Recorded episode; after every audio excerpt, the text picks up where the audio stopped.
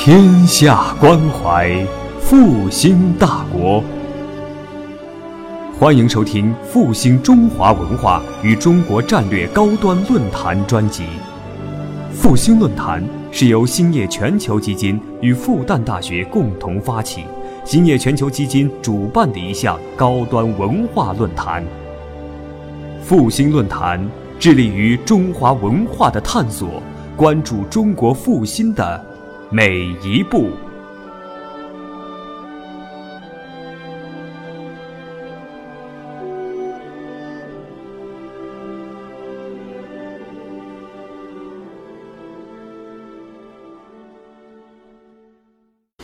呃，好的，感谢各位，呃，来到这个呃三幺零九，呃，听听，呃，我来讲一点这个呃。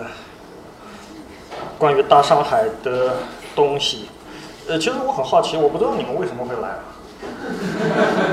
因为我看到那个招贴，我觉得这个应该不会有人对五角场与大上海计划有很多的兴趣。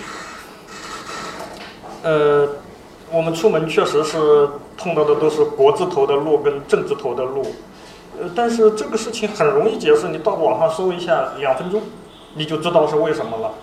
那就很简单嘛，就是三十年代有一个大上海计划，然后五角场呢是这个计划中的市中心，计划要在这里建这个市政府啊，那个政府机关都放在这个地方，所以这边规划的路线呢，要么是政治路政治开头，要么是国字开头，像这个东西向的一般都是政政字辈的，对吧？南北向一般都是国字辈的，所以我们有国顺、国权、国速，是吧？什么这个政通、政利，那个什么政匀、政清、政肃等等等等，这个这个，呃，两分钟可以讲清楚的事情，呃，我不知道你们为什么会呃愿意花一晚上来听。呃，那个，呃，我们还是讨论一点更有趣的话题，就是呃。这个大上海计划到底是怎么来的？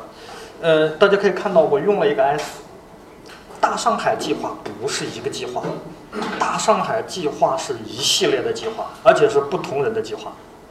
呃，后面我们在讲到他们的计划的时候，通常都会讲大上海计划，所以这个大大上海计划是一定要加 S 的，如果不加 S， 是一定要指明你讲的是哪一个计划的。这个计划很多。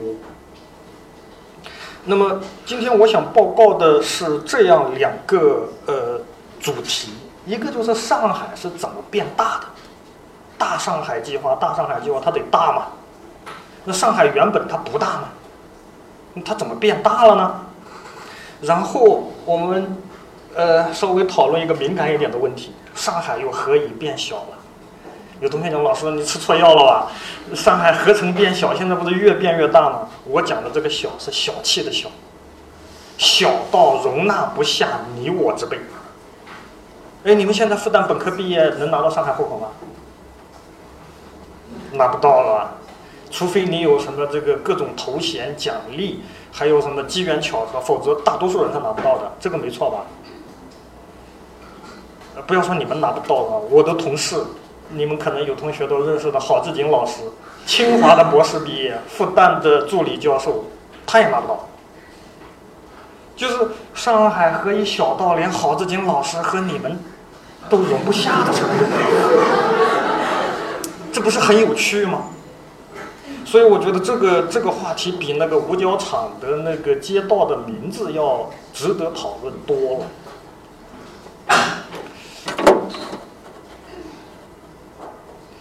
那个，如果你们没有什么更重要的事情，那就那就容我慢慢道来啊。我们先说一个小渔村说，你们听过没有？上海曾经是一个小渔村，听过吧？那我问你，小渔村是什么时候？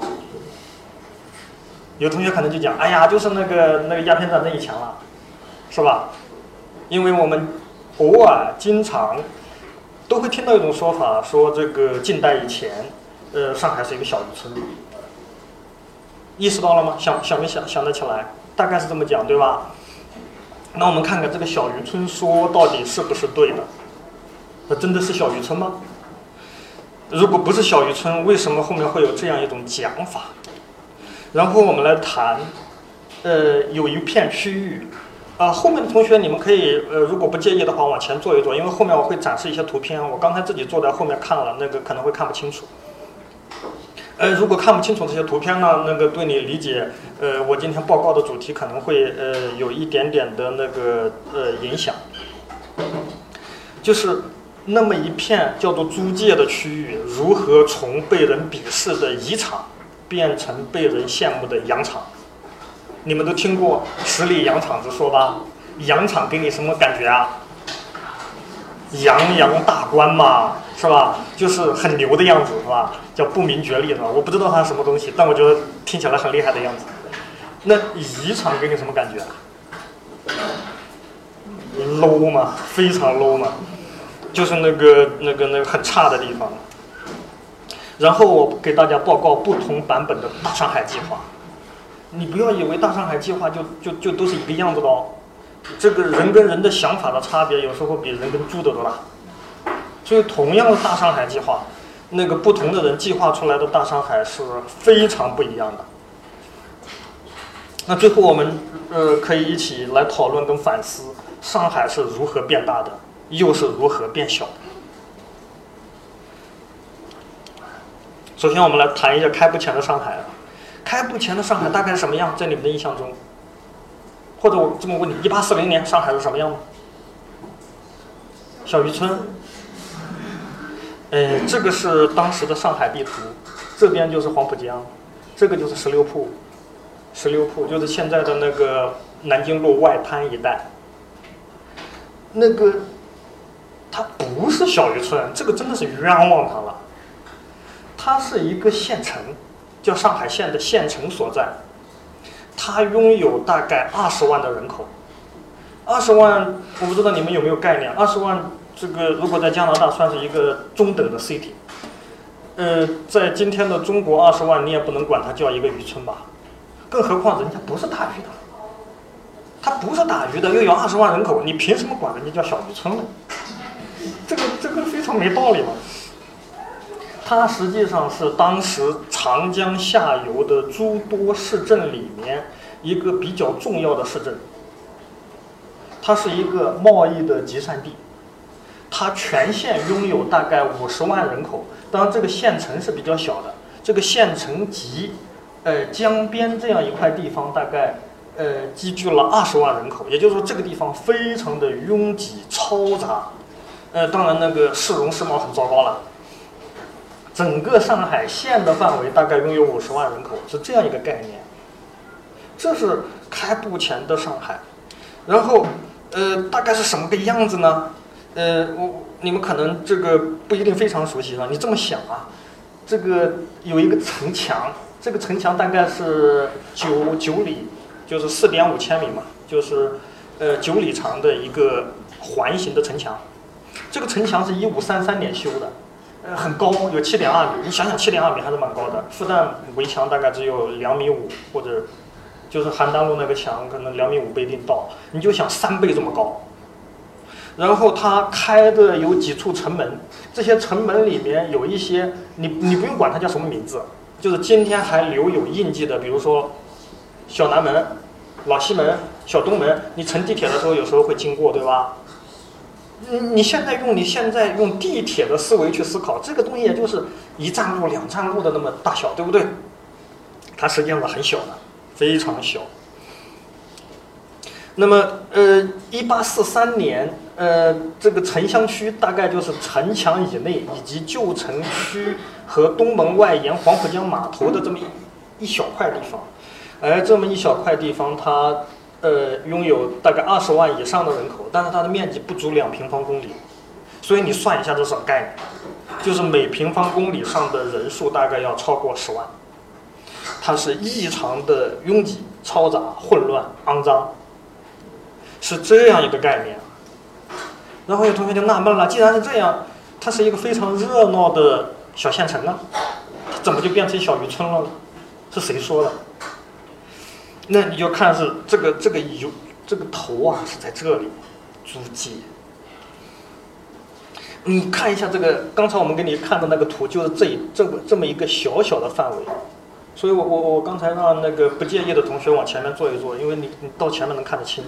就是这个县城九公里，就是这样一个小小的范围，就是今天城隍庙一带，非常小。你就想嘛，两平方公里大概就是，呃，两平方公里不到嘛，大概就是一公里乘以一点五公里，大概就这个样子，很小的。这个这个城墙大概就是，呃，如果你把它简化成一个四边形，大概就是一一乘一，一公里乘一公里这样一个很小的范围。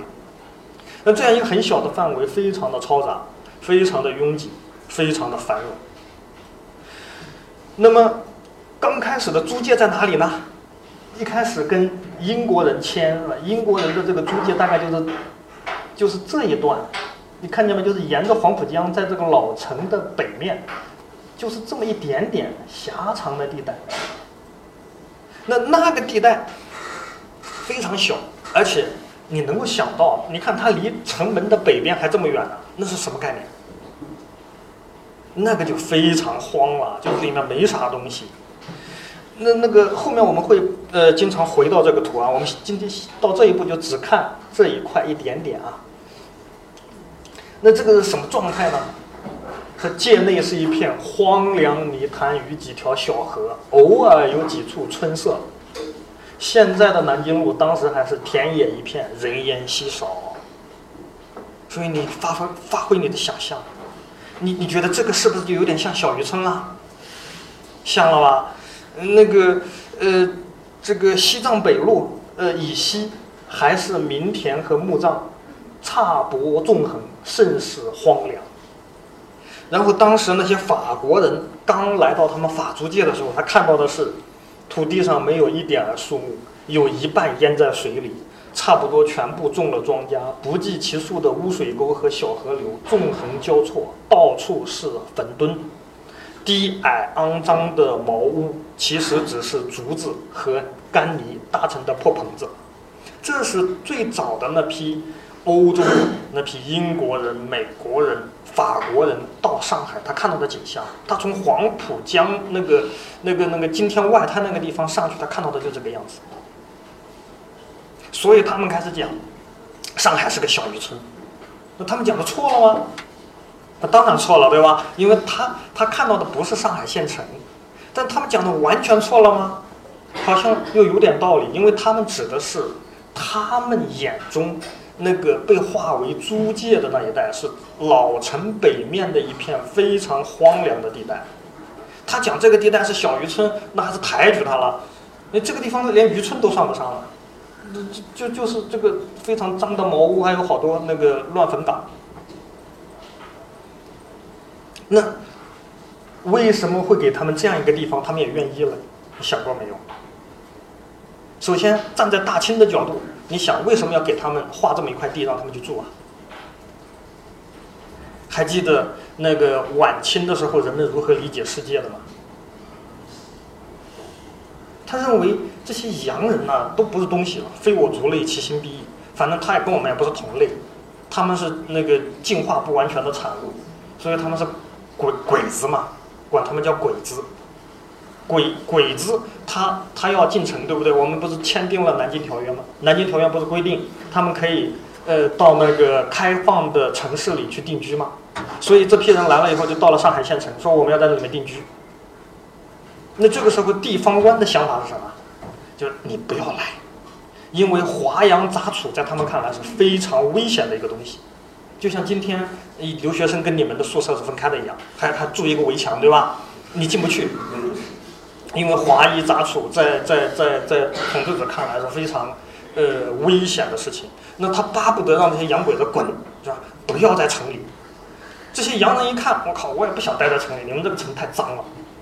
就是又拥挤又嘈杂，没有下水道，没有公共厕所，然后那个那个脏成什么样？它没有柏油马路，因为当时这个晚清中国不具备这个用柏油来修马路的技术，它那个那个那个路都是泥巴路，如果有煤渣路，那已经算是好的路了。所以一到下雨，这些洋人们都苦不堪言，就是他们描写他们当时在城里的状况，就是呃一下雨地上全是泥，然后那个泥里有粪杂，又粪了很多的那个粪便，因为人畜他那个都都是那个粪便就扔在街上，说一脚捅捅进去，然后再拔出来的时候发现鞋子就陷在那个那个那个淤泥里，所以他巴不得就是你不要让我住在这里了，你给我一块地。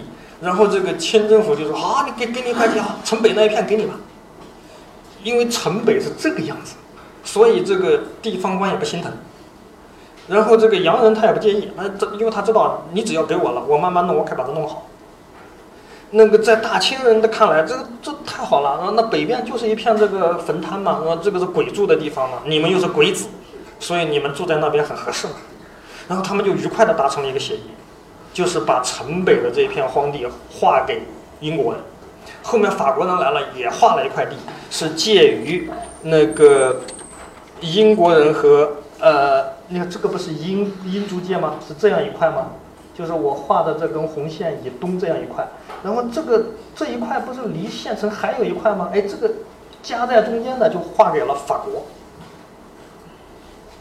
有同学讲，哎，这不对呀、啊，你看这大得很呢、啊。呃，那个是不断扩界的结果，刚开始是非常小的，大概只有一平方公里还不到，非常小的一个地方。那然后发生了什么呢？然后就发生呃奇迹般的魔术般的变化，就是这个遗产啊，不管是英英租界还是那个法租界，呃，变得非常繁荣。这个是一张表啊，我不知道你能不能看到这个数字，左边是年份，从一八五一年一直到一九四二年，你可以看人数的变化。一八五一年，呃，这个公共租界就就我我这里面做了一个简化处理啊，公共租界后面是包括英租界跟美租界，呃，刚开始只有英租界，后面这个、嗯、又开辟了一个美租界，然后他们合并了，呃，统一行政，呃、我们不管它，反正刚开始就是这个租界呀、啊，英美这边的只有五百人左右。没什么人的，它的面积是两平方公里，大概就是跟老城差不多大。平均的人口密度是每平方公里上只有两百五十人。但是很快到一八五五年就有了两万人在这里面。你能想到是为什么吗？为什么突然这么多人都不怕鬼了，跑过去跟鬼子住在一起？还记得一八三三年上海发生了什么吗？小刀会起义嘛。小刀会起义占领县城，然后那个就打得一塌糊涂，放火抢东西，那那县城的人赶紧跑啊，往哪跑？往租界跑嘛，因为租界是安全的嘛。就是这个这个不管清军也好，小刀会也好，他他这个在呃去去进入租界的时候，他还是要犹豫的嘛。所以这个人一下增多到两万人，但还不是最多，后面很快爆发了什么？一八六零年开始。有一个上海地区有个什么事情还记得吗？洪秀全来了，洪秀全派着他的小弟们是吧，什么什么什么李秀成带兵三次进攻上海。那你想嘛，你一打上海，那那个而且南京已经被占领了，你想那个苏州、昆山、南京这么这么这个江苏呃南部一带的那些人往哪跑啊？那时候没有绿卡，没有飞机。人们也不习惯往海外跑，他往哪跑嘞？租界嘛，租界是安全的嘛。所以这个人口在一八六五年就达到了九万多人。然后一八六五年，你们还记得吗？那个曾国藩打赢了，对不对？打赢以后，这个呃，假定你是在租界里逃难的，你听到你你老家苏州已经安定了，你会怎么样？回家嘛。所以很多人就回去了，他的人口就跌到七万六，到一八七零年，呃，就是人口有一个比较大的下跌，但是这是最后一次下跌，也是唯一一次下跌。此后它基本上就一路高歌猛进。你看这个到一八七七五年左右又涨回到将近十万人，然后到一八八零年就十一万，后面每五年你看十三万、十七万、二十五万、三十五万、四十六万、五十万、六十八万、七十八万、八十四万、一百万、一百一十五万和一百五十八万。也就是说，人口在持续不断的在呃一八呃七零年以后七十年间在不停的涌入这个租界。然后你想嘛，人不停的涌入，你你你的本能反应是什么？拦住他们，对不对？不要让他进来，我们已经很挤了，对不对？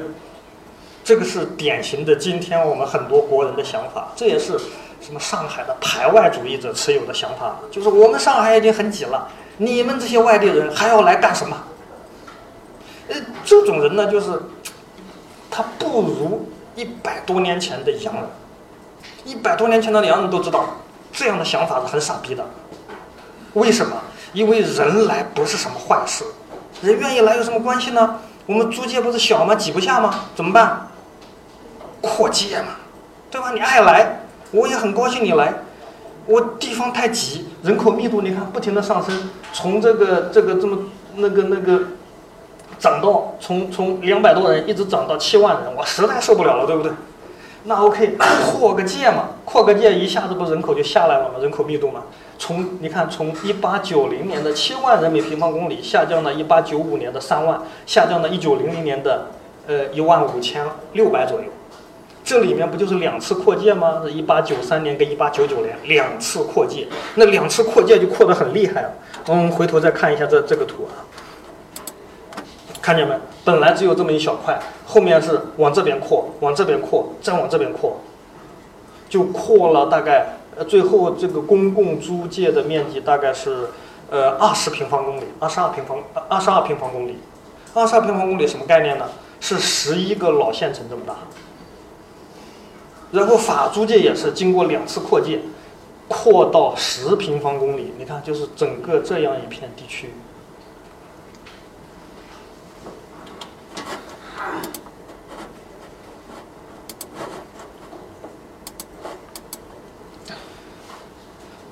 你看，它扩界了，扩界以后人口密度下来了，然后发生什么？人还在不停的进来、进来、进来吗？它呼呼又涨到七万了，对不对？那这时候你没得借可扩了了，因为到一八四三年，呃，一九四三年，那个因为第二次世界大战的关系，那个英法美呃都放弃它的租界嘛，因为我们都是一起打法西斯的嘛，嗯，你还要我租界这个事情啊，这何必呢？而且又被日本人占领了，所以你何必吃不到鱼还惹了一嘴腥呢？你你索性给他得了，然后这个就收回来。但是这个时候，你可以看到这个公共租界已经成为拥有一百五十八万人口的，你可以说它是一个大的城市了，在当时，一百五十八万人口是什么概念？不是很大的一个数字了。这个是公共租界，呃，法租界呢？法租界是同样的故事，你可以看到，呃，一八六五年它的人口是五万六千人左右，也就是那个呃那个那个呃太平天国把很多人赶进去以后的一个比较高的数字，然后到一八七九年它还没缓过劲来，因为人跑掉了，它只有三万三千人左右。分布在零点七六平米的零点七六平方公里的租界法租界里，所以它的人口密度是非常高的。一八六五年达到每公每平方公里七万人，然后它要到大概一八九呃一八九五年左右才回到太平天国那个最高的人口水平，然后以后也是。这个是最后一次人口下降，就是太平天国被灭掉以后，它的人口慢慢的出去，这就是最后一次。后面又是不停的人口涌进、涌进、涌进，大量的人口涌进。你看这个数字，呃，一八九零年是四万，五年以后五万，再五年是九万，再过五年，呃，这稍微一点点，那个、呃、还是九万。一九一零年就变成十一万五，后面是。呃，十五万、十七万、二十九万、四十三万、四十九万、八十五万，就是人口是非常多的，八十多万的人口。然后你可以看到同样的故事，他们面对人大量的涌入，他们怎么办？一种想法就是、啊、人太多了，挤啊，你不要来了，我们设置一个一个一个一个门槛是吧？比如说没有博士学位的不准进啊，后面发现有博士学位的进还很多啊，没有博士后的不准进。然后博士后的债很多，他就规定了是吧？比如说这个这个这个长得不漂亮的不准进，就是这种这种这种不停的设门槛的想法。但是你看到法租界，它也是，你不是人来的多吗？我只有零点七六平米吗？后面我我受不了了，这个人太挤了，扩建了，跟清政府谈，把它扩到一点四五平米。再后来又抓住机会，一九一四年再次扩建，扩到十平方公里，这就是老县城的大概五倍，呃，公共租界大概一半。但你可以看到，呃，人口密度的变化，呃，其实是跟呃公共租界差不多的。刚开始人口密度很高，后面他受不了了，他要扩建。但是这个法租界很不幸，他扩来的那一部分人口密度也很高，所以他没有大幅度的降低他的人口密度。直到一九一四年那次扩建，扩建一下子扩大七倍，它原来只有一点四五平方公里，你就想就是一点五平方公里乘以一公里嘛，大概江湾校区差不多大。然后它那个一下子扩到十点二二平方公里，也就是说它它扩大了七倍，这样的话它的人口密度就一下子下来了，从八万人到一万五千人。但是没关系，人口还在不停的涌入涌入涌入，最后又超过了八万，是这样一个故事。哎，你们以前有没有听过或者有一种感觉，租界是洋人的地方，华人与狗不得入内？你再看一看，你的知识靠谱吗？很傻的，那个那个那个民族主义最后这个走到了极端，就会给你们形成很多错误的观念。比如说，呃，我在加拿大的时候，我导师上课就有一个非常爱国的中国留学生跟他 argue， 说你知道吗？你们当年这个洋人到我们上海的时候，就弄了个租界，租界都是不准我们中国人进的，胡说八道。这里面绝大多数都是华人，都是中国人。他那个洋人的比例，就是各国洋人放在一起的比例都是很低的。比如说这里面八万八十五万人，我估计大概八万人都不到，就是很小比例的洋人，大多数还都是国人。所以你可以看到啊，这个移场变洋场，它的它的奥秘何在啊？就是不停的扩界融民嘛，就是把这个界限不停的扩大。你不愿意来吗？来好啊。嗯，我我盛不下你了，我再想办法扩界，扩界容民，就是你过来我都容纳你。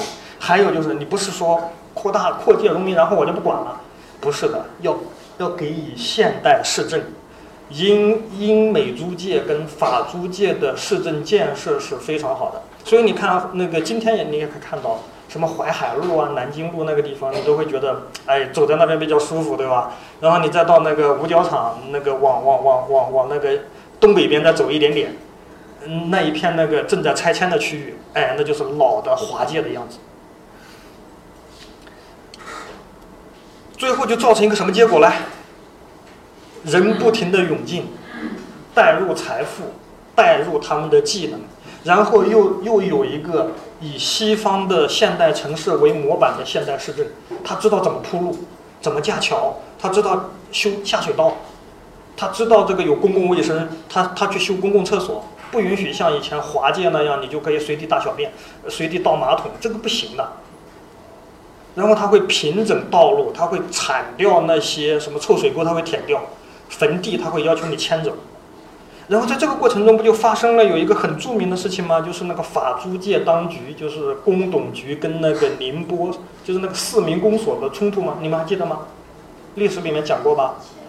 四民公所，对啊，就是迁祖坟嘛，也不叫迁祖坟，其实是四民公所，就是宁波一带的那个在上海做生意的一群人，他那个人死在上海以后呢，他要把那个棺木要运回宁波，对不对？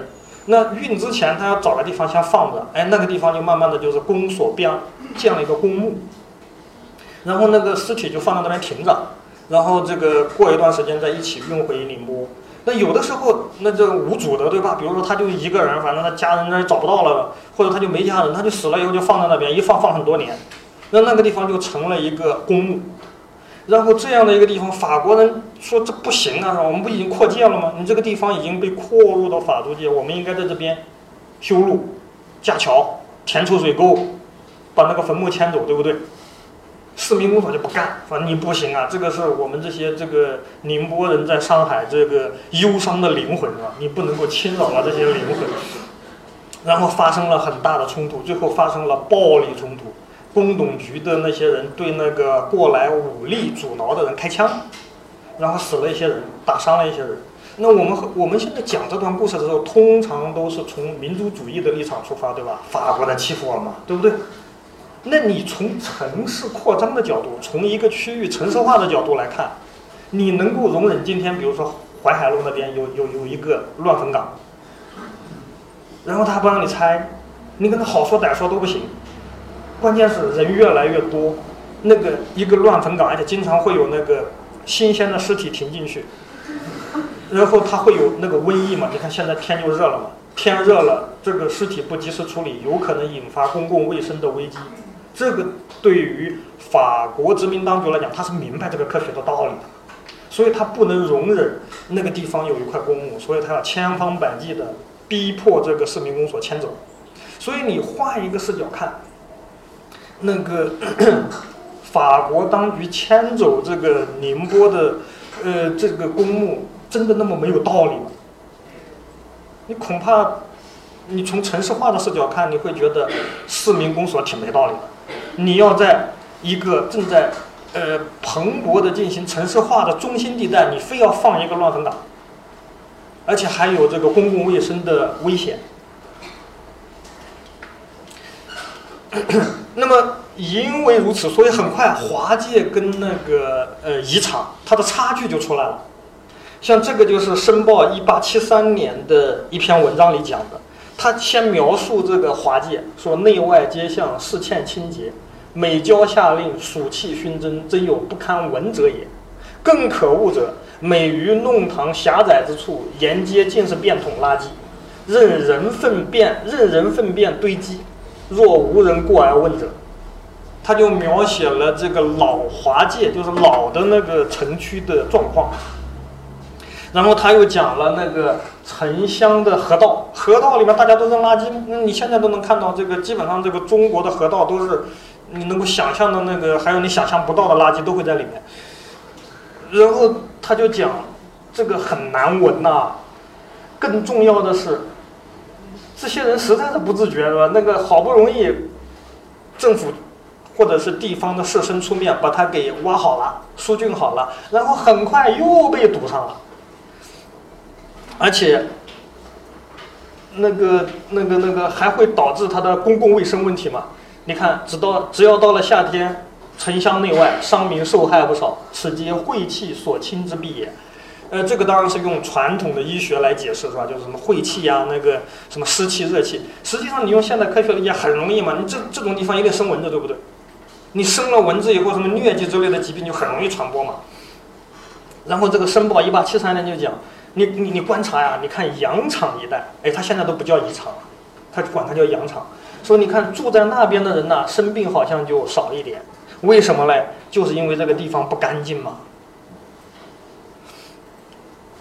申报一八八零年有文章就讲，行于羊场，则履道坦坦，就是走路很舒服，它那个道路很平整，而一过吊桥，就是回到老老老城区，便觉狭窄。兼多污污恶，殊有天渊之隔。就人们就明白这个，他他一比较，他就有就知道什么是好，什么是坏了。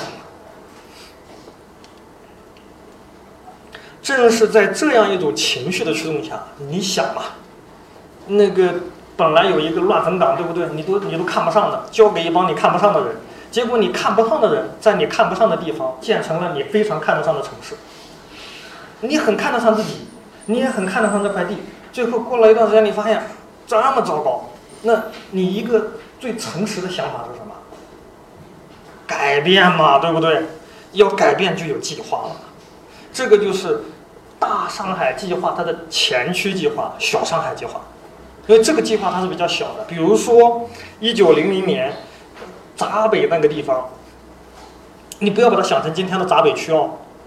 那个闸北是这样一个地理概念啊，我们回到这个地图，咳咳你看一下，这个是老老城乡，对不对？这样一片，然后呃，这个城乡外面这个地方就是就被叫做这个南市区，然后中间这是租界，这个地方就是闸北。那个闸北地方的这个绅商就坐不住了，他就开始想，我搞个什么事情吧。他就搞了一个叫做闸北工程总局。哎，你看看这个名字，你会觉得很奇怪，他怎么叫这么一个东西？我们应该叫做闸北复兴，是吧？闸北复兴委员会嘛？啊，不是，因为它是仿照租界的格局。那个租界刚开始的时候，它没有政府，它成立的那个管这些公共事务的就叫什么道路码头委员会。然后后面它成立的就是这个叫呃。法国的叫公董局，然后那个英呃公共租界叫工部局。工部局是怎么来的呢？是也是中国人认为啊，你这个东西主要就是去修工程的嘛，修路架桥嘛，这不是归我们工部管嘛，所以就管它叫工部局。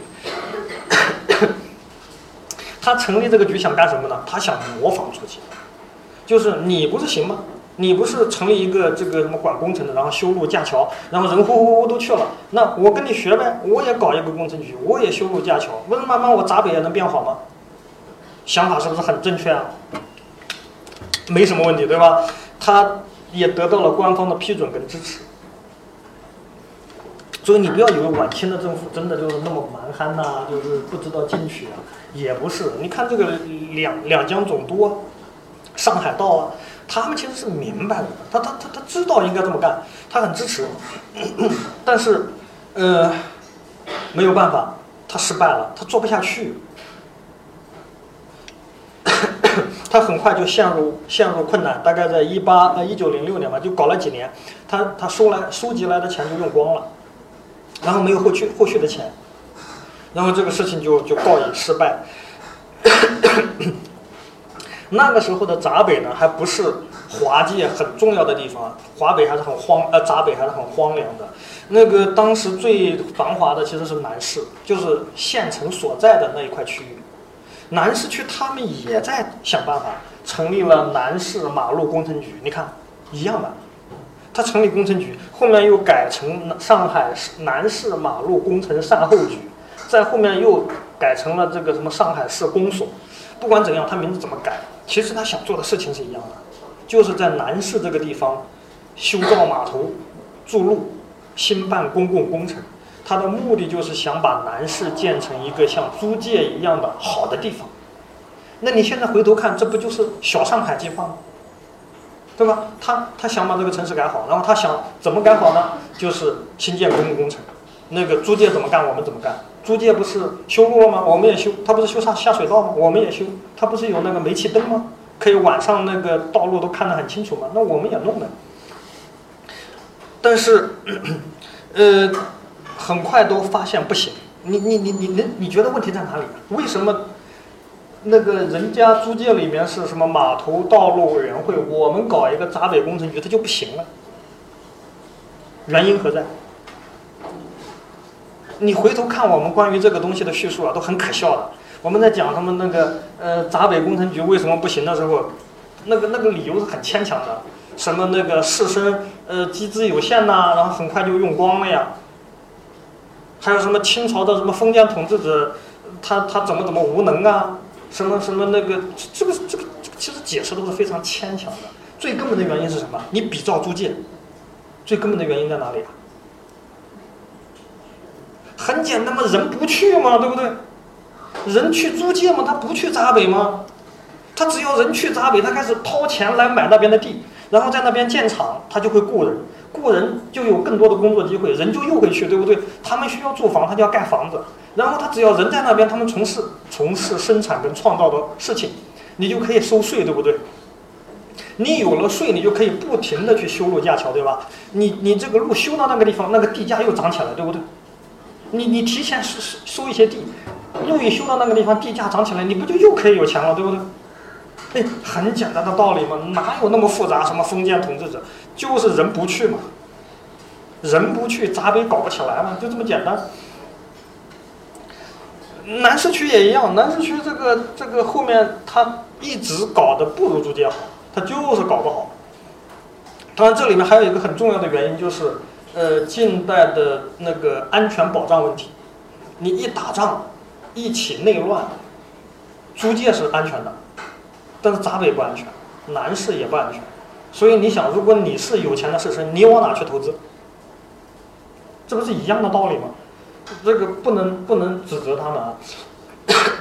就比如说那个那个荣家，就是那个无锡那个那个荣家，他们就是那个纺织大王，他们在上海投资市场，他一开始也是设在华界一部分，设在租界一部分，后面一打仗发现不行，华界这根本不行，一打仗就就就就就没办法了，所以他慢慢的都往租界迁了。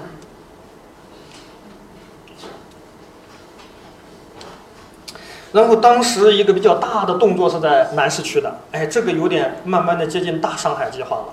它有一个拆墙计划，不是原来一五三三年修了个城墙吗？九里宽吗？啊，九里长吗？那你想到了一九零零年九里的城墙在那边，你看着膈应吗？它又没有什么文物价值，嗯，那个很破的墙，它还不像这个什么北京的城墙啊，很讲究。它这个墙呢，一修在那个地方，它碍事了，所以这个你看。这批士绅们，他们就在想办法，他们也在想怎么才能够把南市区搞好。所以这个是当时士绅联名的请愿书上写的，他讲租界日盛，南市日衰，推其缘故，租界扼淞沪咽喉，地势宽而亦不展。就他的地位很好，你现在这个你回头看这个讲话呀，也都是你当初把那块地给人家的时候，那个地好吗？它不好嘛，是人家把它弄好的，是吧？然后现在你回头讲的时候，你说哎那个地势好，那好吧，他说这个地势好，然后又容易布展了，就容易对外扩扩大。说南市呢，这个东边有黄浦江，里面还有一个破城墙，地窄人稠，工厂没地方多多多建，城里面还有空地，但是呢，有钱的人他都不来，因为你这个城墙堵在这边，他怎么弄都不带劲。所以这个城墙啊，有碍于商务进步，而且呢，外人看着我们这个破城墙啊，也都轻视我们。如果我们想拓展我们的市这个这个这个城市的规模，呃，那个，呃不，呃，我们只有这个把这个墙拆了，然后才能够扩展我们的商业，才能跟人家竞争。这不就是一个小小的小上海计划了吗？他知道该拆城墙了，他知道要扩大城市规模，对不对？他为什么拆拆墙啊？因为他知道要扩大规模嘛。你只有把墙拆了，城市规模扩大了，更容易扩大规模，让人们可以更容易的开厂居住，你才能繁荣，对不对？你才能够跟租界一争长短。这个道理他们是懂。后面拆了没有啊？哎，上海的城墙啥时候拆的？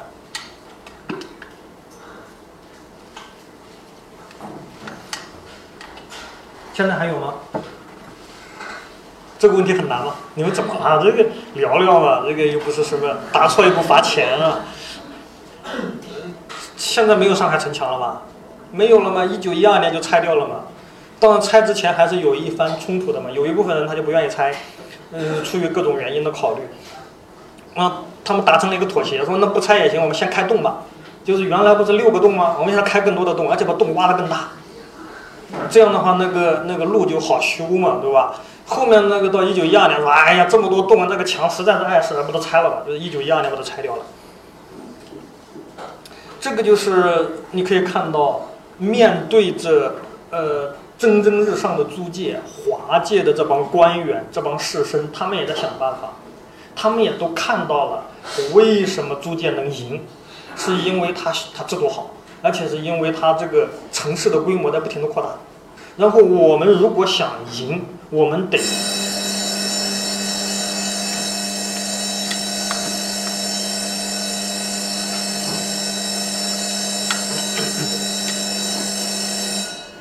我们得用同样的办法吧，得扩大城市规模。你要扩大城市规模，你就需要拆掉城墙，然后要整顿市政，修更多的马路。你这里大概就可以看到后面大上海计划的影子。然后这个要讲大上海计划，那个呃比较有趣的大概就孙大炮，孙中山。孙中山呢，他在一九一九年就写了一个东西，叫做《建国方略》，就是在里面吹我我该如何建国。这个就有点像这个意意意淫之作了，因为反正他他待在上海也没啥事，他就在那边不停的写。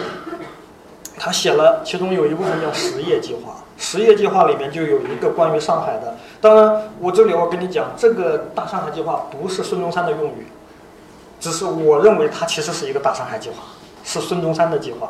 当时他用的叫东方大港，东方大港就是呃用的是这样一个几个字，东方大港。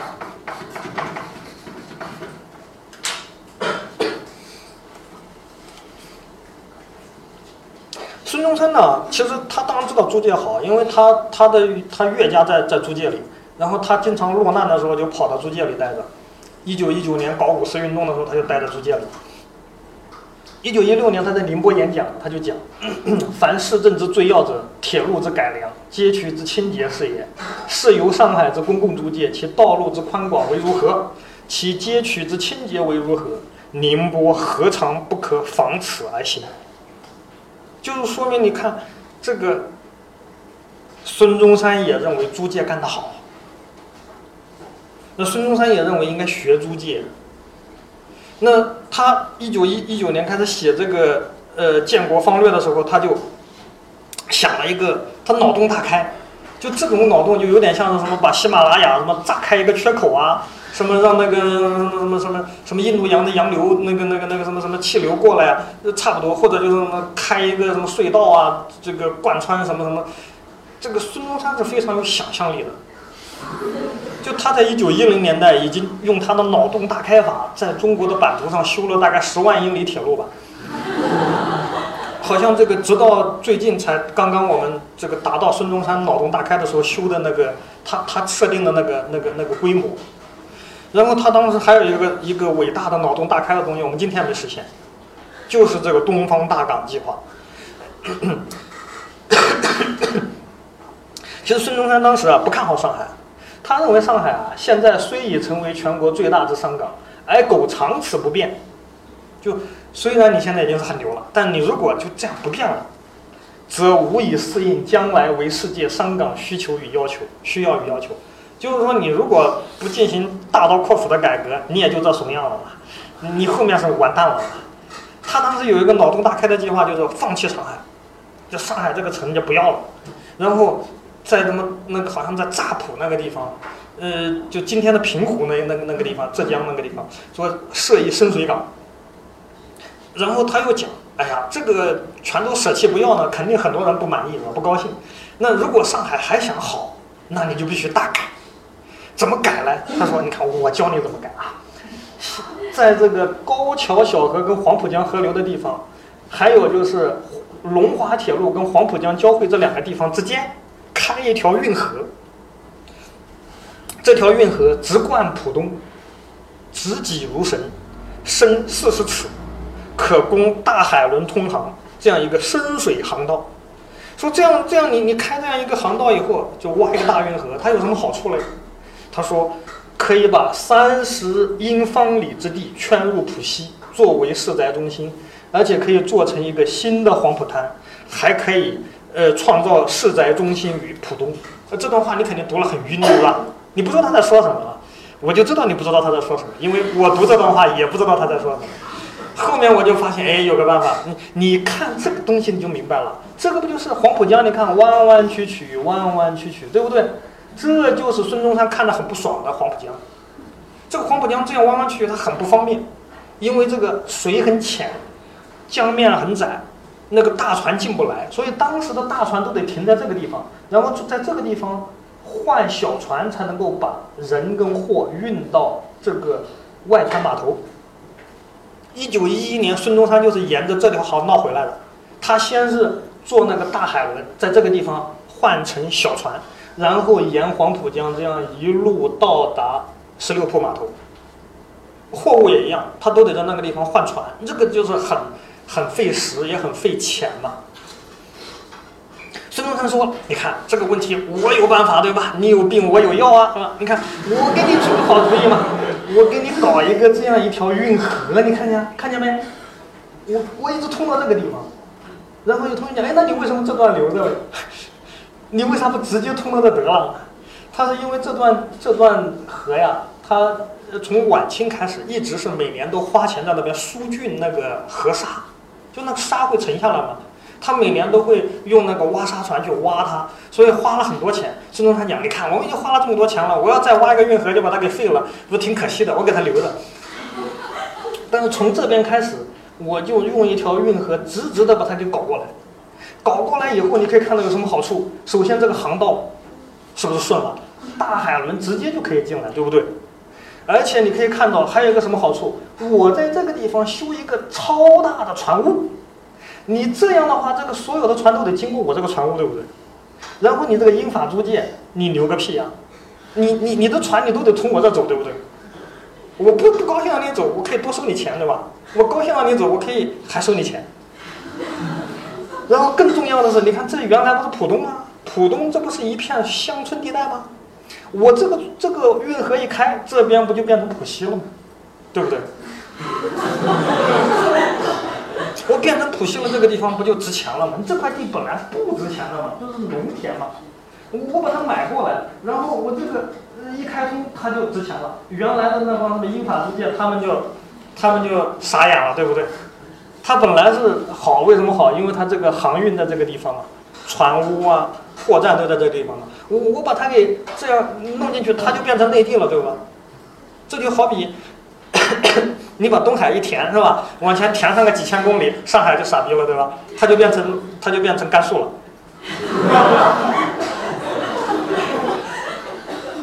而且我这个河一开，这整个两岸都是我的，对不对？你你那个什么货站呐、啊，什么码头啊，我就可以沿着这个两边线嘛，这不都是我的了吗？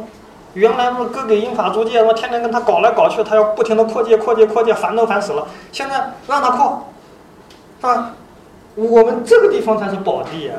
你看孙中山当年的脑洞大开，真是会想啊。那你说这个不叫大上海，什么叫大上海计划？这不就是大上海计划吗？那当然，这个这个计划实行了没有呢？没实行嘛？孙中山他一九一九年他闲着没事嘛，他他待在上海他没什么事情，他就在那边脑洞大开，胡说八道啊，呃想想。然后还有一个人物张謇，这个人物大家也很熟悉，可能你们不知道，他也有一个计划，当然他这个计划呢更更主要的是聚焦于吴淞口，就是这个位置，就是这个位置，这这一带。张謇他为什么讲我们要开发这个吴淞商埠啊？他就讲啊，因为淞沪接壤，沪已有人满之患，淞而不图，恐拓界农民人不我待，是以免战受命而不敢辞。这个都看得懂吗？就是吴淞跟上海啊，这就是接在一起的，没多远。然后上海这个地方已经人满为患。也就是说，当时上海的人口密度高，是大家都看得到的，张謇也看得到了。不管是租界还是华界的那个老城区，都是很挤的。说这个人已经满了，那用我们现在的思维是怎么办？人已经满了怎么办？设个户口制度，对吧？呃，像郝老师这样的是吧？让他报不进户口了。然后他孩子上不了学的话，不给他上学，然后他孩子就只能够他老婆带着孩子回家了，对不对？那那这个人不就少了吗？哎，现在就是这样一个执政思路。那个张謇是这个思路吗？张謇不是，张謇说人多啦，对啊，人多，人多怎么办？拓界嘛，那不是人多嘛，我们就在人少的地方开发嘛，然后人就可以分一部分过来，那那那原来不就不太挤了吗？他讲这个我，所以我要。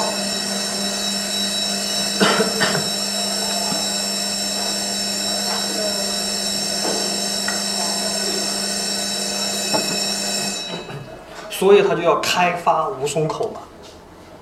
他提出一个三步走的策略，说第一步，我们绘制精密的地形图，我们把这个道路、河区的位置先把它给规划好，就像画棋盘一样，先画好。第二步呢，我们就考证各国它怎么建这种城市的，就是各国城市化的先进经验，然后我们来布一个这个棋的局势。设立分区制度。第三步啊，我们征求公众意见以后慢慢来做，就好比下棋的人先设一个必胜之势，然后落子开始下棋。就是张謇有呃，当时就是在在那个吴淞商埠，就是这现在就是我们现在江湾校区边上，就那个吴淞那个就松南几村呐、啊，那就那那个那块地方。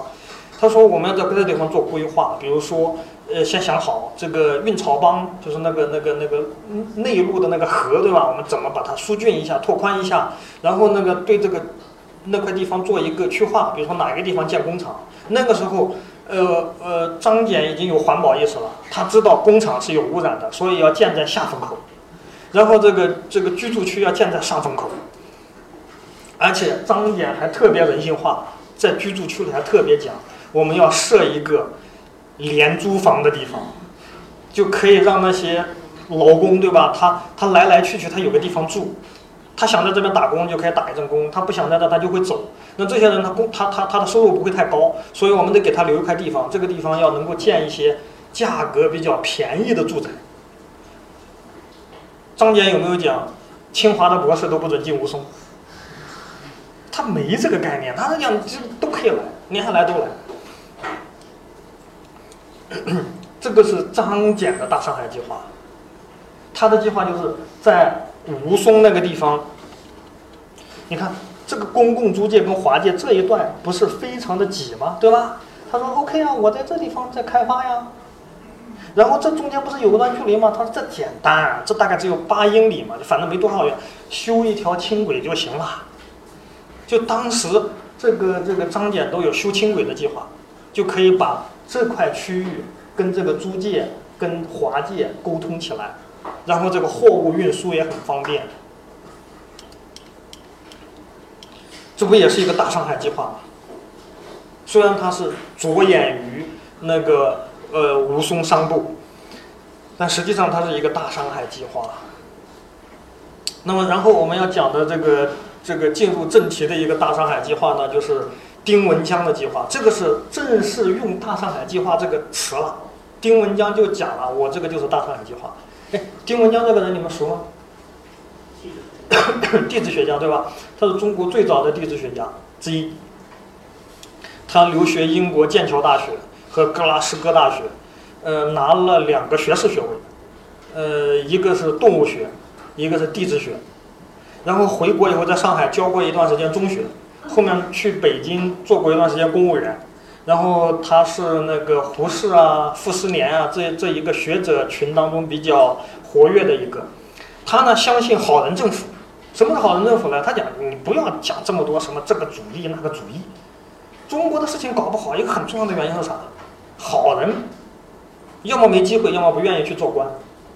如果好人有机会去做官，而且好人愿意去做官，你慢慢的改善不就行了吗？这个就是他他他这个是一个坚定的好人政府主义者。然后他就讲啊，那个上海这个事情，说你看上海很糟糕是吧？那什么原因呢？就是因为我们缺一个负责的中国当局，能够对上海的区域进行比较牢固的控制。而且那个他认为啊，这个这个就是那个后面不是孙传芳打下上海以后，请他出来做他想做的那个地方呢，就是叫淞沪商埠什么什么什么督办，反正就这样一个，就是管整个上海的，他就很乐意。然后那个傅斯年说我要杀了你，说你这个不要脸的东西，孙传芳是一个腐败军阀，你我都是清白的人是吧？你怎么能干这么不要脸的事情？他说那个其实也不是是吧？说你看他让我干这个东西，他让我做这个职务，我就可以有能力改良原来的市政，我来筹备没有开的商埠，来解决外交上的悬案，然后慢慢的把上海的华界做成一个模范市。有了这样一个模范市的成绩，我们要求收回租界就有本钱了。说你现在华界这么糟糕，你去要求收回租界，你拿什么去收？你要脸吗？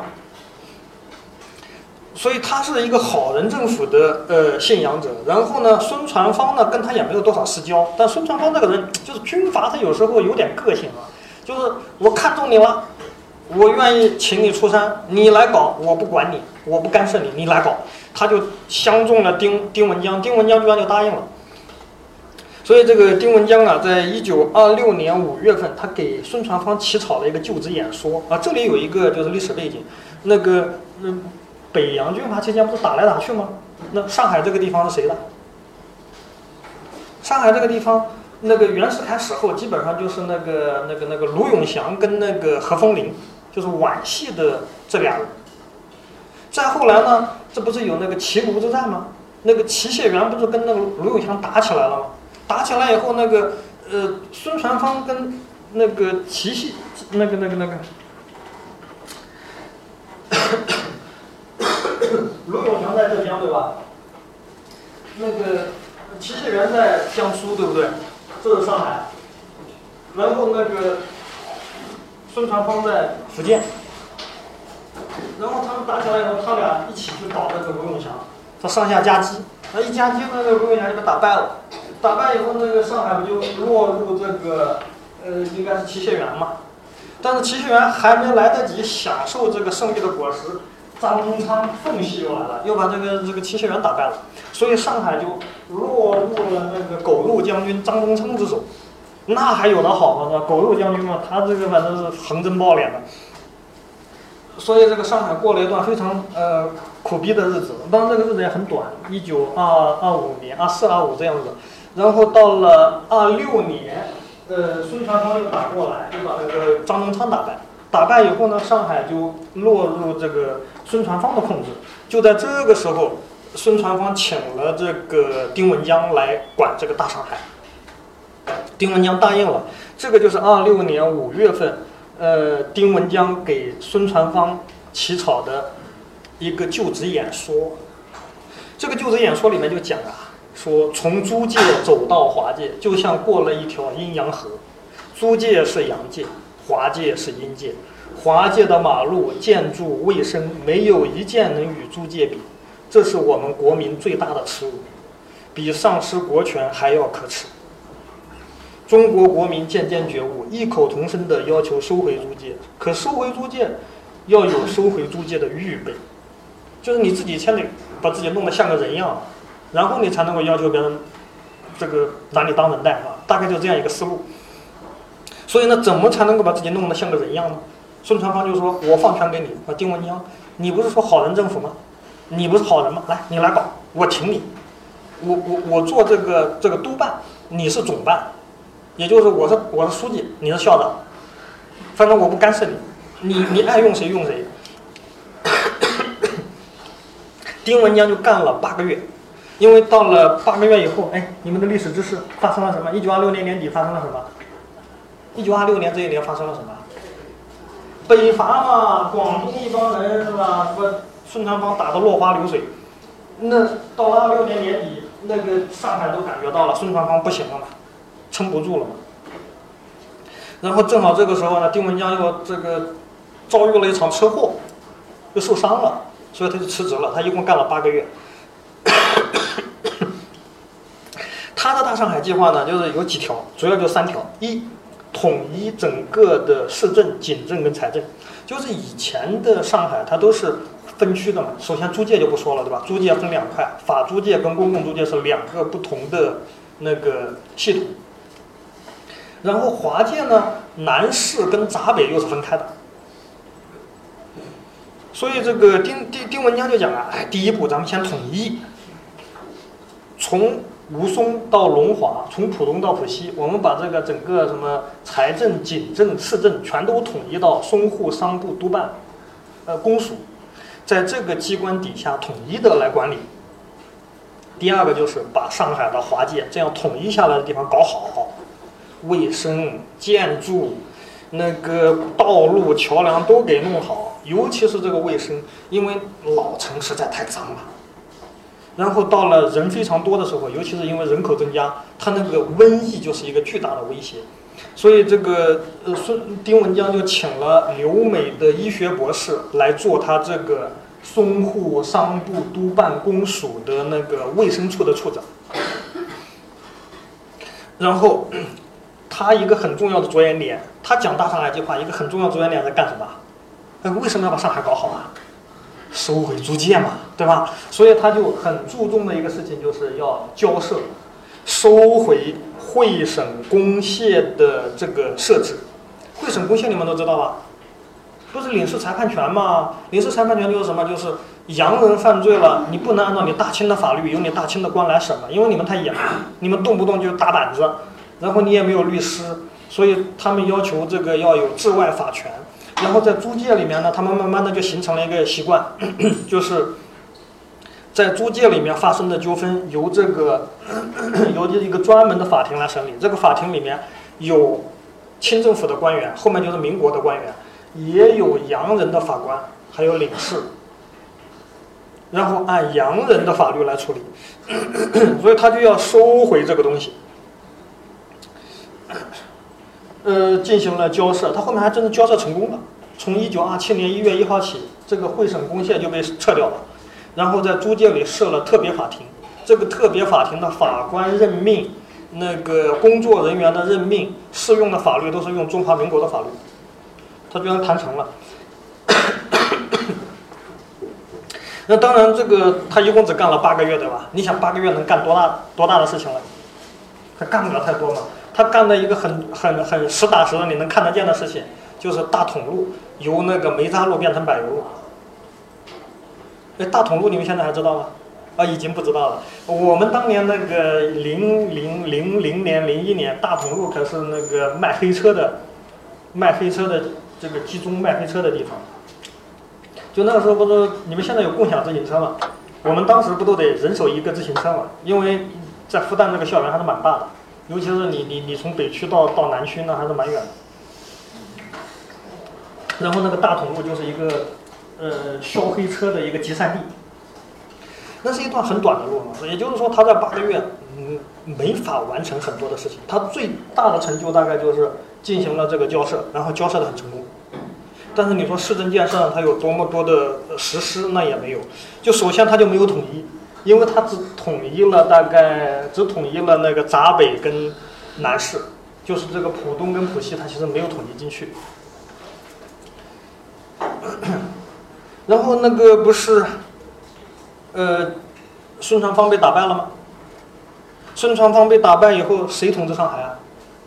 孙传芳倒霉以后，谁谁谁谁赢了？国民政府啊，对吧？北伐嘛。北伐来了，然后北伐来了以后，他面临一个什么局什么局势了？北伐以后啊，这个国民政府，南京的国民政府非常重视上海，他们呢就把上海划成一个特别市，直接隶属中央。哎，这个是直辖市的开始呀、啊，这之前没有直辖市这个概念，这不就是直辖市概念吗？叫上海特别市，不列入省县的行政范围，直接隶隶属于南京国民政府。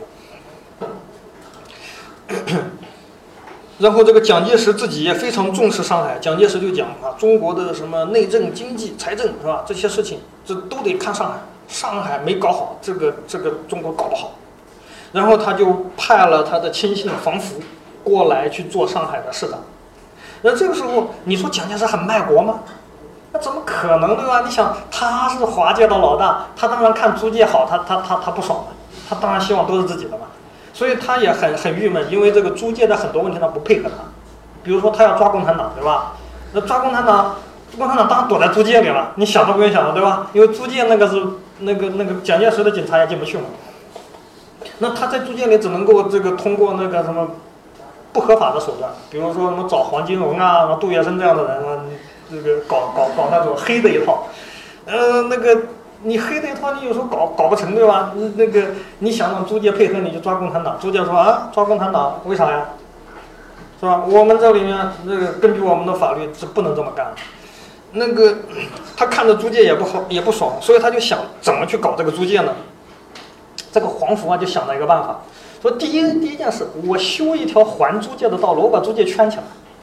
你不老是扩张，然后你经常在界外修路吗？你现在界外修对吗？这是你的租界，你没事往外面修几条路，然后过段时间趁我不注意跟我谈判，又把这个路就给划进去了，对吧？这只是惯用的办法。说现在啊，我为了防止你这么干，我给你修一个环线，我把你我把你圈起来。我给，而且这个环线不需要修这一侧，因为这一侧就是黄浦江路，对吧？我我我就这么一搞，你你我我我先把界限给你确定一下来，你以后不要再跟我界外注入了，我跟你讲好了，这个就那么大地方。然后呢，我在吴淞设立新的商港，你看这个想法是不是跟孙中山、跟张謇是一样的想法？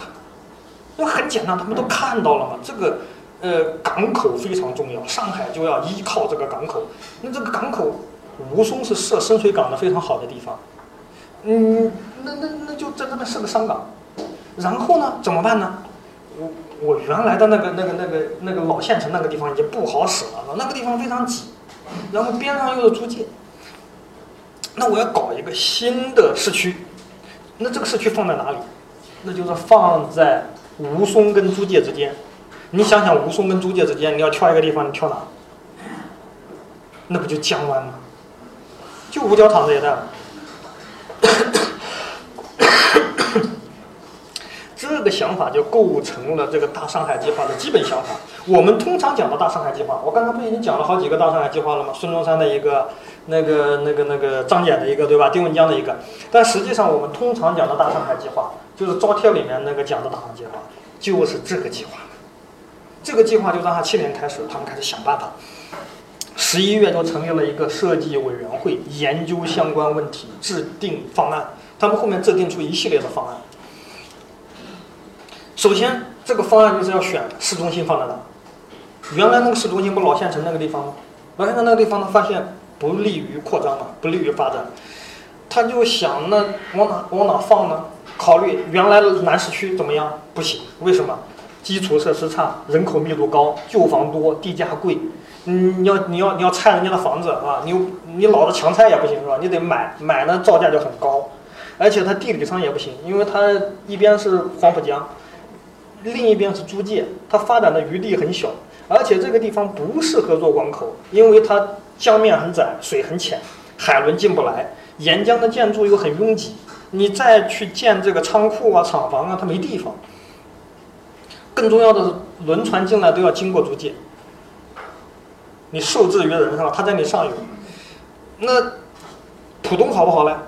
浦东好，但是不行。因为机场、火车站都在浦西，而当时又没有很多的桥梁跟隧道可以沟通浦东跟浦西。那你们现在大概没这种概念了吧？我们现在有浦江大桥是吧？杨浦大桥、黄浦大桥，然后那个什么军工路隧道，当年没有啊，这些都是近几十年修的。那个时候都要靠轮渡，就就是你摆一个小船对吧？那个叶承忠当初就是干这个活的，就在浦东跟浦西之间摇小船。那个陆家嘴当年就是一片农田嘛，所以浦东它没法去做这个市中心，因为你做市中心你交通不便。闸北嘞，闸北它离黄浦江比较远，它没有港口，所以也不理想。最后哪地方最理想呢？理想的之地就是那个五角场一带嘛。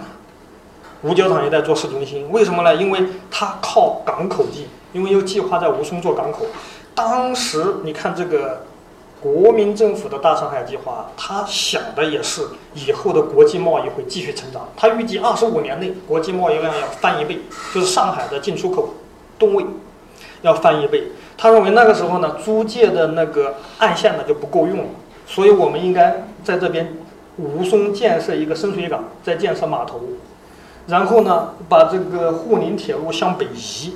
然后让铁路跟港口接在一块，这样就能够形成一个新的水陆交通枢纽。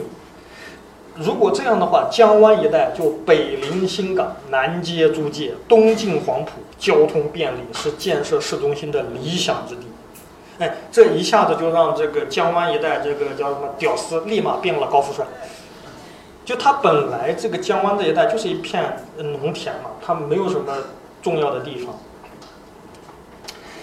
呃，上海市的公务局局长沈仪啊，他就讲：“苟吴淞开港有实现之望，则现有铁路之布置可以变更，则江湾一带必不难一跃而成为未来之市中心。”哎，这就是为什么这边会有政治背、国字背的路的源头啊，因为他原来想的是在吴淞口那个地方有一个深水港，那后面没没做成。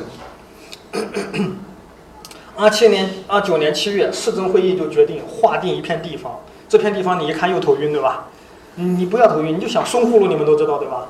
淞沪路以以东，浦江以西，这个呃呃那个杂音路以南，咳咳祥音路以北，就这么一带，大概是七千亩的地，就这一带做成市中心区域。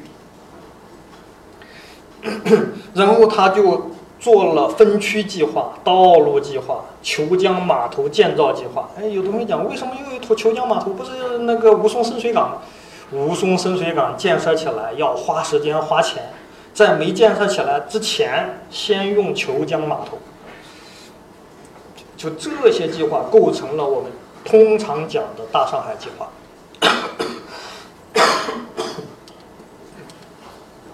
这个就是当时设计的市中心计划的图，你看见没有？呃，这个就是那个呃市中心的位置，这一带就是今天的长海医院、江湾体育馆、那个上海体育学院这一带。然后当时的建设留下来了好多的建筑，这些你看是不是很眼熟啊？有一部分是建成了并且留下来的，就比如说长海医院的那个那个叫影像楼，你们去过吗？你要去看看，你不是有时候生病急诊都去长海医院吗？我前段时间还去了，上星期还去了，我还去看了一下，那个是原来的博物馆，一九三五年落成的。那个一九三零年开始，他就政府开始来做这个计划，就就这个做计划就是落实这个计划，他计划已经做好了，先修路，他们修的是什么？从市中心区域往外的路，包括今天的四平路，当时叫齐美路。然后黄兴呃那个今天的宁国路叫黄兴路，然后还有个三门路，就是当年的三明路。三零年开始修市市政府大厦，然后三三年建成，三四年开始修大型的公共建筑，图书馆、博物馆、体育场，三五年建成。哎，所以你看现在你去那个长海医院，你就可以看那个牌子，那个市长吴铁城立的那个建成纪念碑。就是那个长海医院的影像楼嘛，然后它正对面的那个就是今天在体育学院里面嘛，那个江湾体育场也是当时的建筑，所以到了三六年，市中心的建设已经颇有规模，但是这时间已经走到三六年了，你应该知道后面发生什么对吧？三七年，那个八一三，呃，开始了淞沪会战，那个双方投入重兵。这个中国方面大概投入了将近一百万了，日本方面大概投了大概五十万左右了。双方就在那个从吴淞到五角场这一带，那个鏖战了三个多月。那最后，当然你们知道的是，日军从杭州湾啊，从那个奉贤、金山一带登陆。他一登陆你不完了，因为当时这个防线都是沿着上海的海岸线布置的了。那他从那个你这是海岸线，他从你背后一登陆，意味着什么？就可以把你切断嘛，那那那肯定不行，对吧？他一把你切断，就把你包围了，你就跑不掉了，所以就赶紧撤退嘛。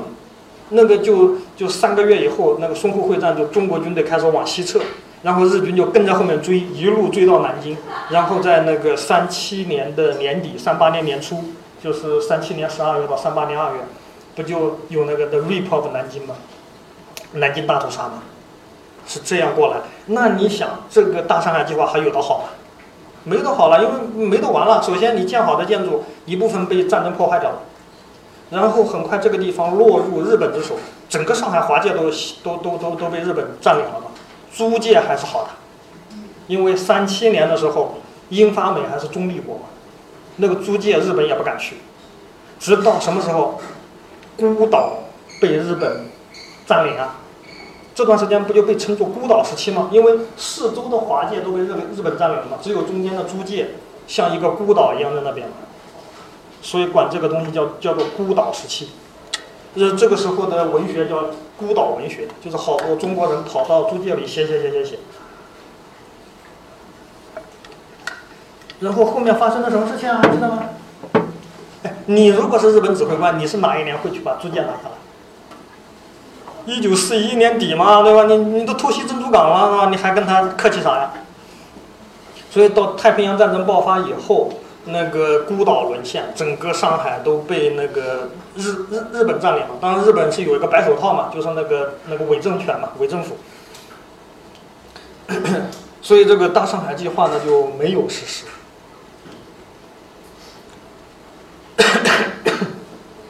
那你说日本人来了以后，他有没有计划？日本人有计划吗？他也有计划，而且他叫的名字都很很一样。三八年到四一年，日本编制了大上海都市建设计划、大上海新上海新都市建设计划。这两个计划其实都是大上海计划的延续，它在很大程度上是延续了大上海计划的思路。那么太平洋战争以后呢，他又编制了上海都市建设计划改定要纲、第二次大上海都市计划说明书，就这个对先前的计划做了比较大的改动。比如说先前还是以五九厂为中心，以江湾一带为中心，这这个时候就改了，改成闸北为中心。当然其实不重要了，因为他根本没有机会实施嘛，他就忙着打打打打打。那个到了四一年以后，他已经这个过头不固定了，哪还有有心思跟精力去做计做这个计划的实施呢？他没有了。然后发生了什么？四五年发生了什么？日本打败了嘛，对吧？两颗原子弹炸到他投降了嘛。然后那个他投降以后，上海也也也也宣布投降，宣布投降以后，国民政府回来。那你说国民政府回来以后，他有计划吗？他当然有计划了，他还不止一个计划了。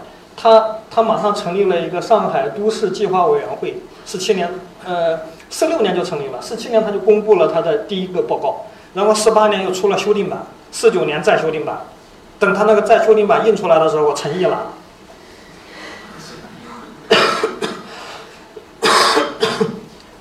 这些你你看他的名字都有上海计划几个字，对吧？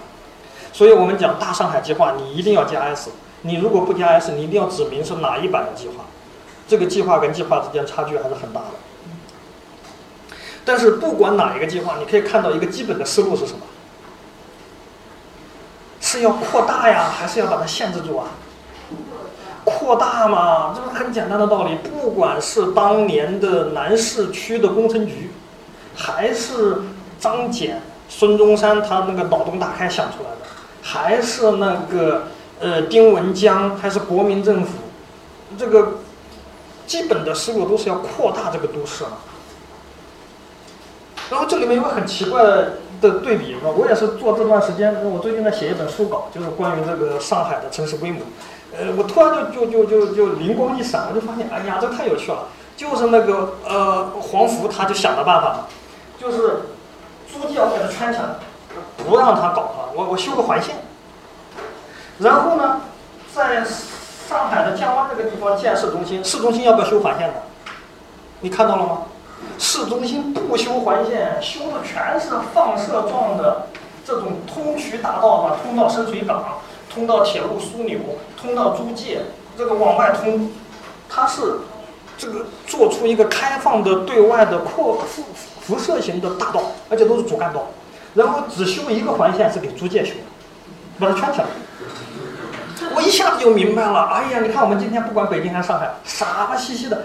那么一环、二环、三环是吧？然后内环、中环、外环，你有没有想过这个这个环线有什么作用啊？限制自己嘛，把自己圈起来嘛。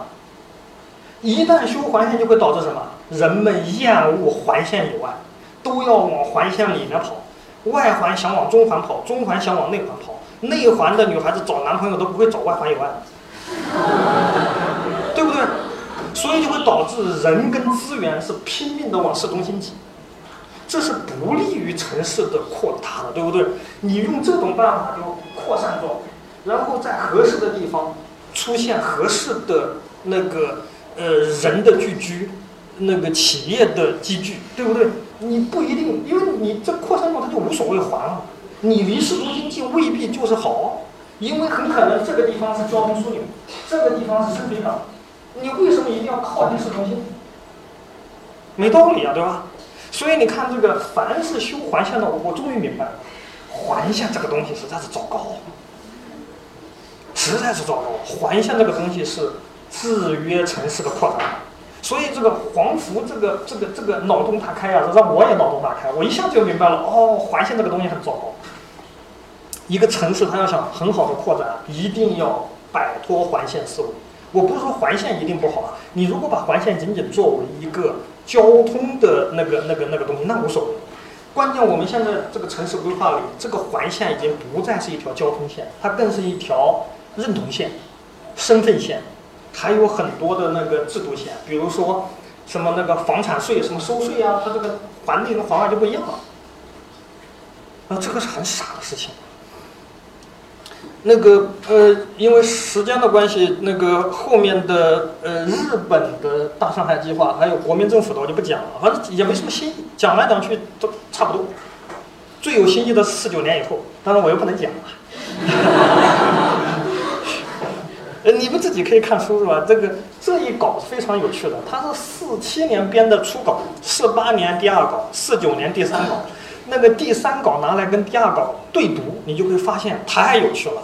因为第二稿还是在那个国民政府时期修订的，第三稿已经是陈毅来了以后说这个东西好，你们继续编，编过来一看陈毅哦拿去改，他一改过来你就会发现第二稿跟第三稿完全是，他讲的不是同一种语言。比如说第二稿他就讲这个上海以后的那个城市规模一定是扩大，因为这个呃国际贸易是继续成长，然后他就预计大概到什么五十年以后，人口会到一百一一一千五百万的规模。这个时候的上海人口规模已经没有租界了，这个时候上海人口规模才大概六百万，还不到五百万到六百万的样子。他已经看到以后到一千七百万。然后他讲，我们做计划不是要让这个人口不要这么多，只是说让这个人口能够更顺畅的、那个更有序的到了那个规模。然后到了这个四九年以后，我们来编这个上海计划，就说上海这个人太多了，我而且吃闲饭的人太多，剥削阶级太多，劳动人民太少，那应该怎么办？应该疏散这些吃闲饭的家。然后说上海人口规模应该多少？说苏联专家算了，上海的人口规模啊，应该是六百五十万。那当时已经六百万了，然后你说那应该六百五十万。而且他算出来的是什么六百三十七万，然后说哎夸大一点六百五十万，你就可以看到这是完全不同的城市的思考的模式。所以四九年以后你就可以看到整个上海就一直干一件很傻的事情，他就要把城市搞小，对吧？我要限制人口规模，然后为了限制人口规模，他干了什么事呢？第一，把门槛抬起来。我当年毕业的时候，零四年本科毕业，我的同学里只有极少数的人拿不到上海户口，就那么四级不过的。然后我开始读硕士，我读硕士，零七年我硕士毕业的时候，从复旦历史系毕业的时候，我的同学里已经只有极少数的人能拿到那个上海户口的指标，而且是要什么投票，比如说你要选出什么优秀学生，什么什么三好学生、优秀毕业生，通过这个加分才能够够那个线。所以到那个毕业的时候，哎呦，那个吵得一塌糊涂，因为同学之间会互相竞争。那当然我没竞争，因为我我我我读博士了，我不用跟他们竞争了。那个后面这个到你看又过了一些年，到那个我的同事你们郝志景老师，清华毕业，到复旦来做助理教授，他已经拿不到户口了。你就可以看到这个这个思路啊，就是一挡住。那么现在我们还没有干更蠢的事情，五十年代、六十年代、七十年代还在干干更蠢的事情，把已经在城里的扔出去。那扔谁呢？那就党认为谁没用扔谁。比如说这个什么沙伦车夫啊，你那没用啊。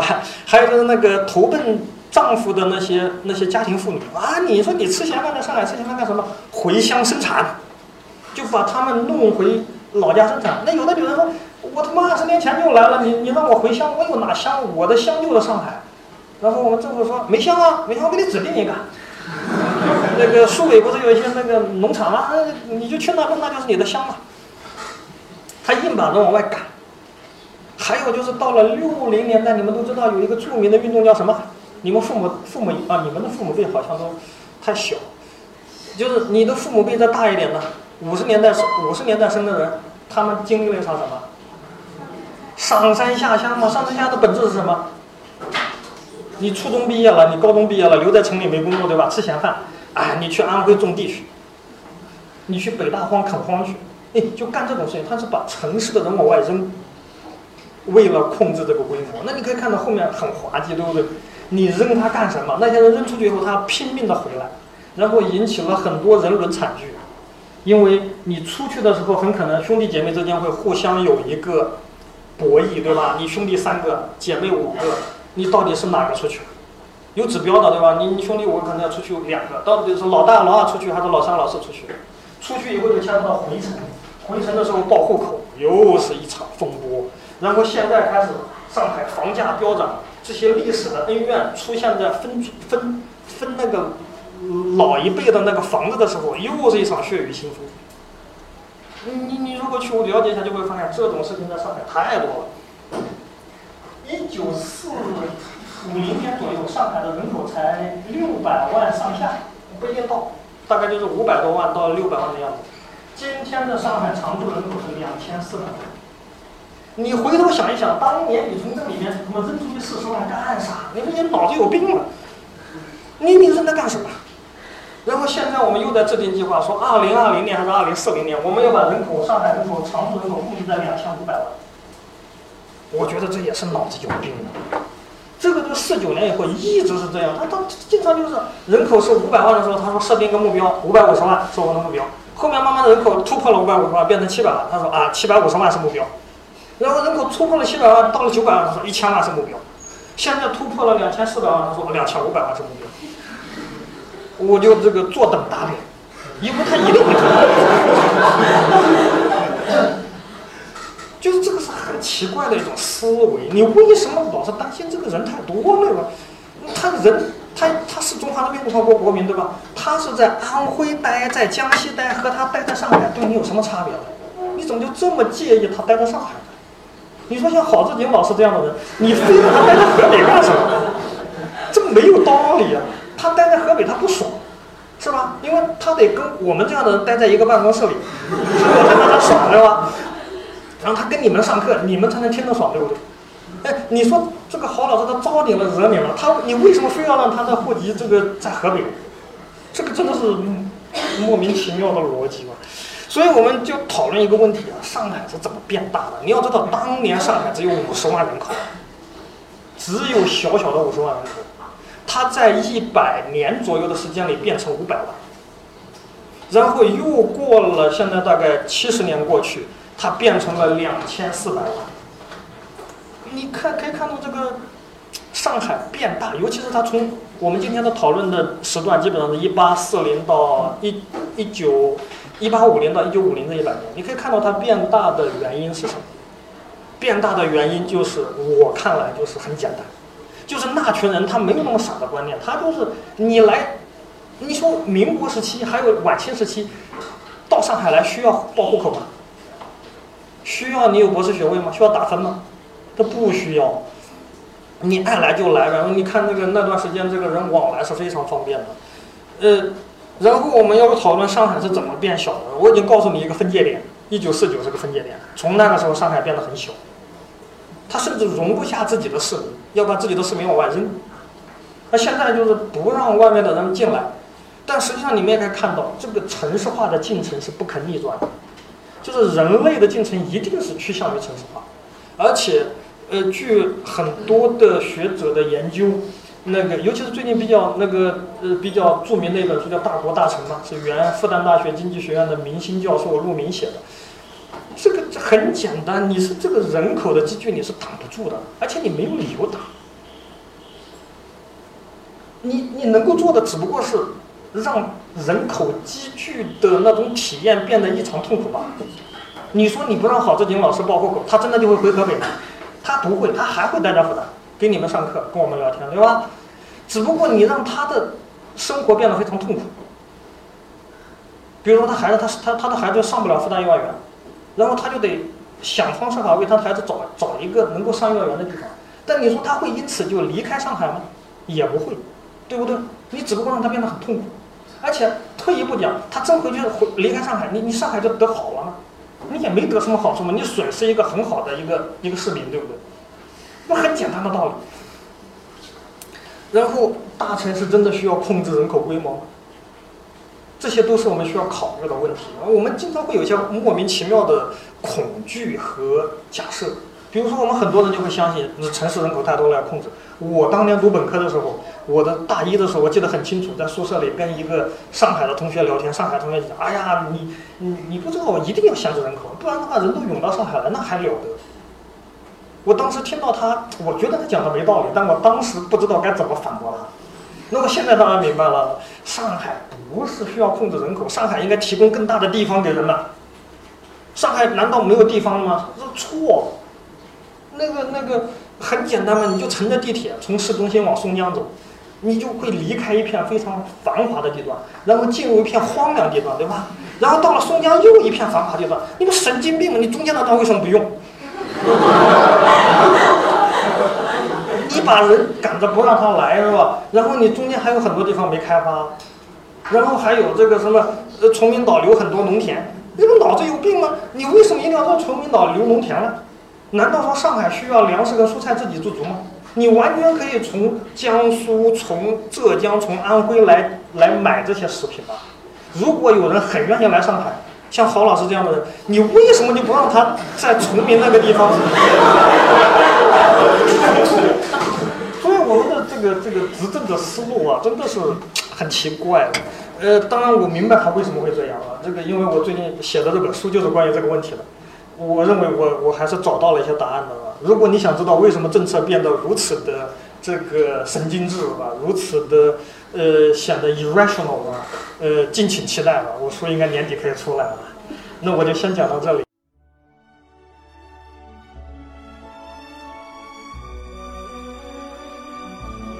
感谢聆听本期复兴论坛。